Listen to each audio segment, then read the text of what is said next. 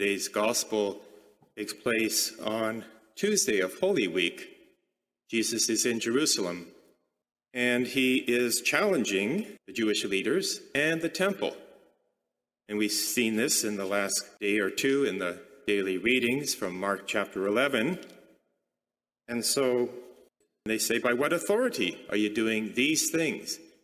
Now, what are these things that Jesus is doing that challenges them? Well, first of all, as we heard, Jesus cursed the fig tree because it was not producing fruit. And then a little while later, when they returned to the fig tree, it had withered. And that was symbolic of a judgment he was placing on the temple worship because it had lost its effectiveness. He then rides into Jerusalem on a donkey. And this recalls Solomon's procession into Jerusalem as king of Israel in the Old Testament. This is Jesus again, symbolizing authority as king, truly king. He then goes into the temple and he drives out the money changers and the animals because he says, This is a house of prayer, and you've made it into a den of thieves. So these are very challenging incidents.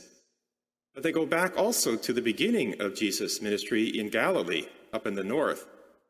And we see this in Mark, first three chapters, where he exercises authority over Satan by exorcising demons. He forgives sins. He claims teaching authority, supremacy over the Torah, and authority over the Sabbath. So, all of these are the things that now bring it all to a climax. And so, the question, by what authority are you doing these things, is put to Jesus. Now, as a good rabbi, Jesus responds with a question. And it's a devastating question. Jesus says, I will ask you Answer me, and I will tell you by what authority I do these things. Did the baptism of John come from heaven, or was it of human origin? Now, this is a devastating question because if, in fact, John's baptism was from heaven, then that speaks to Jesus' authority because John baptized Jesus. And when he did, as it's recorded in the Gospels, the Holy Spirit comes down upon Jesus. And the voice of the Father says, This is my Son in whom I'm well pleased. Listen to him. And so, if in fact John comes from heaven, so does Jesus. Now, on the other hand, the leaders know if they say John was not from heaven, then they're going to fall out of favor to the crowd because the crowd knows that John is a prophet. So they're caught in a trap. And they answer, We do not know. Now, here's the authority that they have come to skepticism, unbelief. In fact, they're afraid of public opinion, they're afraid of the crowd. So their authority is really compromised here.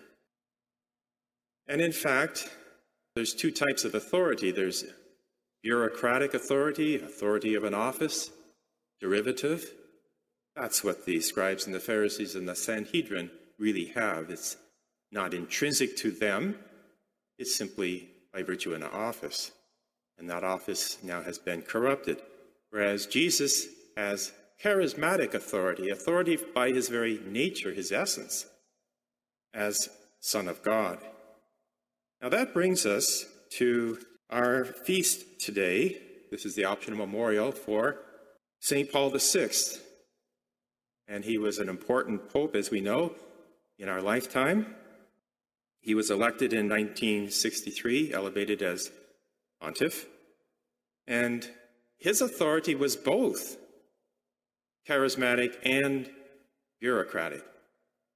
Bureaucratic because he came to the office of Peter, and that's an important authority. Jesus gave that authority to Peter. And you are rock on this rock I will build my church. I give you the keys of the kingdom. Whatever you bind on earth is bound in heaven. Whatever you loose on earth is loosed in heaven. And that office now is taken by Paul VI, but it's also charismatic because it's the Holy Spirit that is really giving the authority. And this is through ordination in the priesthood, now as successor vicar of Christ. Now, this is important for us because with that authority comes the church. And it's important because the teaching of the church is authoritative. And there's various degrees of authority. As we know, there's infallibility in certain aspects of teaching on faith and morals, where the Pope can teach from the chair definitively on those matters. And there's the ordinary universal authority of the bishops in union with the church. This is important for us because we need stability in our lives. We need to know what's true, especially in areas of faith and morals. There's so much out there in the world that is really uncertain. But we know how to get to heaven because of the authority of the church, which teaches what's true, and by her sacraments helps us to keep the commandments. Now, our saint today, Pope Paul VI, was elevated at a time when Vatican II was convened by his predecessor, Pope John XXIII, but John XXIII died in the midst of the council, and so Paul VI took over. He had to reconvene it because when a pope dies, the council is at an end. The new pope reconvened it and continued the reforms started by John the 23rd. Reforms to the liturgy, issues like the vernacular language, ecumenism, the universal call to holiness. And then after the council, of course, Pope Paul VI issued his own documents, encyclicals such as Humanae Vitae, which really was prophetic. When we read it today, we see just how authoritative he was, how a prophet really led by the Holy Spirit. He brought a message of human rights, human dignity, and human development into the world but especially at that very moment of conception, the dignity of life. Now, in the first reading, we get a sense of how we participate in this authority because we have our own authority, certainly in our baptism and the sacraments. But the first reading from Sirach emphasizes there's another aspect of this teaching and this authority which comes from wisdom. And the wisdom is the wisdom of God. So in the first reading, we have Sirach saying, I sought wisdom openly in my prayer. My heart delighted in her. My foot walked on the straight path. I inclined my ear a little, and I found much instruction. I made progress in her. I resolved to live according to wisdom, and I was zealous for the good. I spread out my hands to heaven.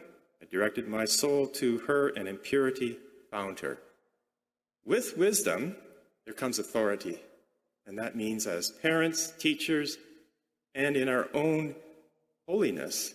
And that's why it's so important for us to take the scriptures as interpreted by the church and then allow that wisdom to form us and shape us that we exercise that authority that comes from wisdom and holiness.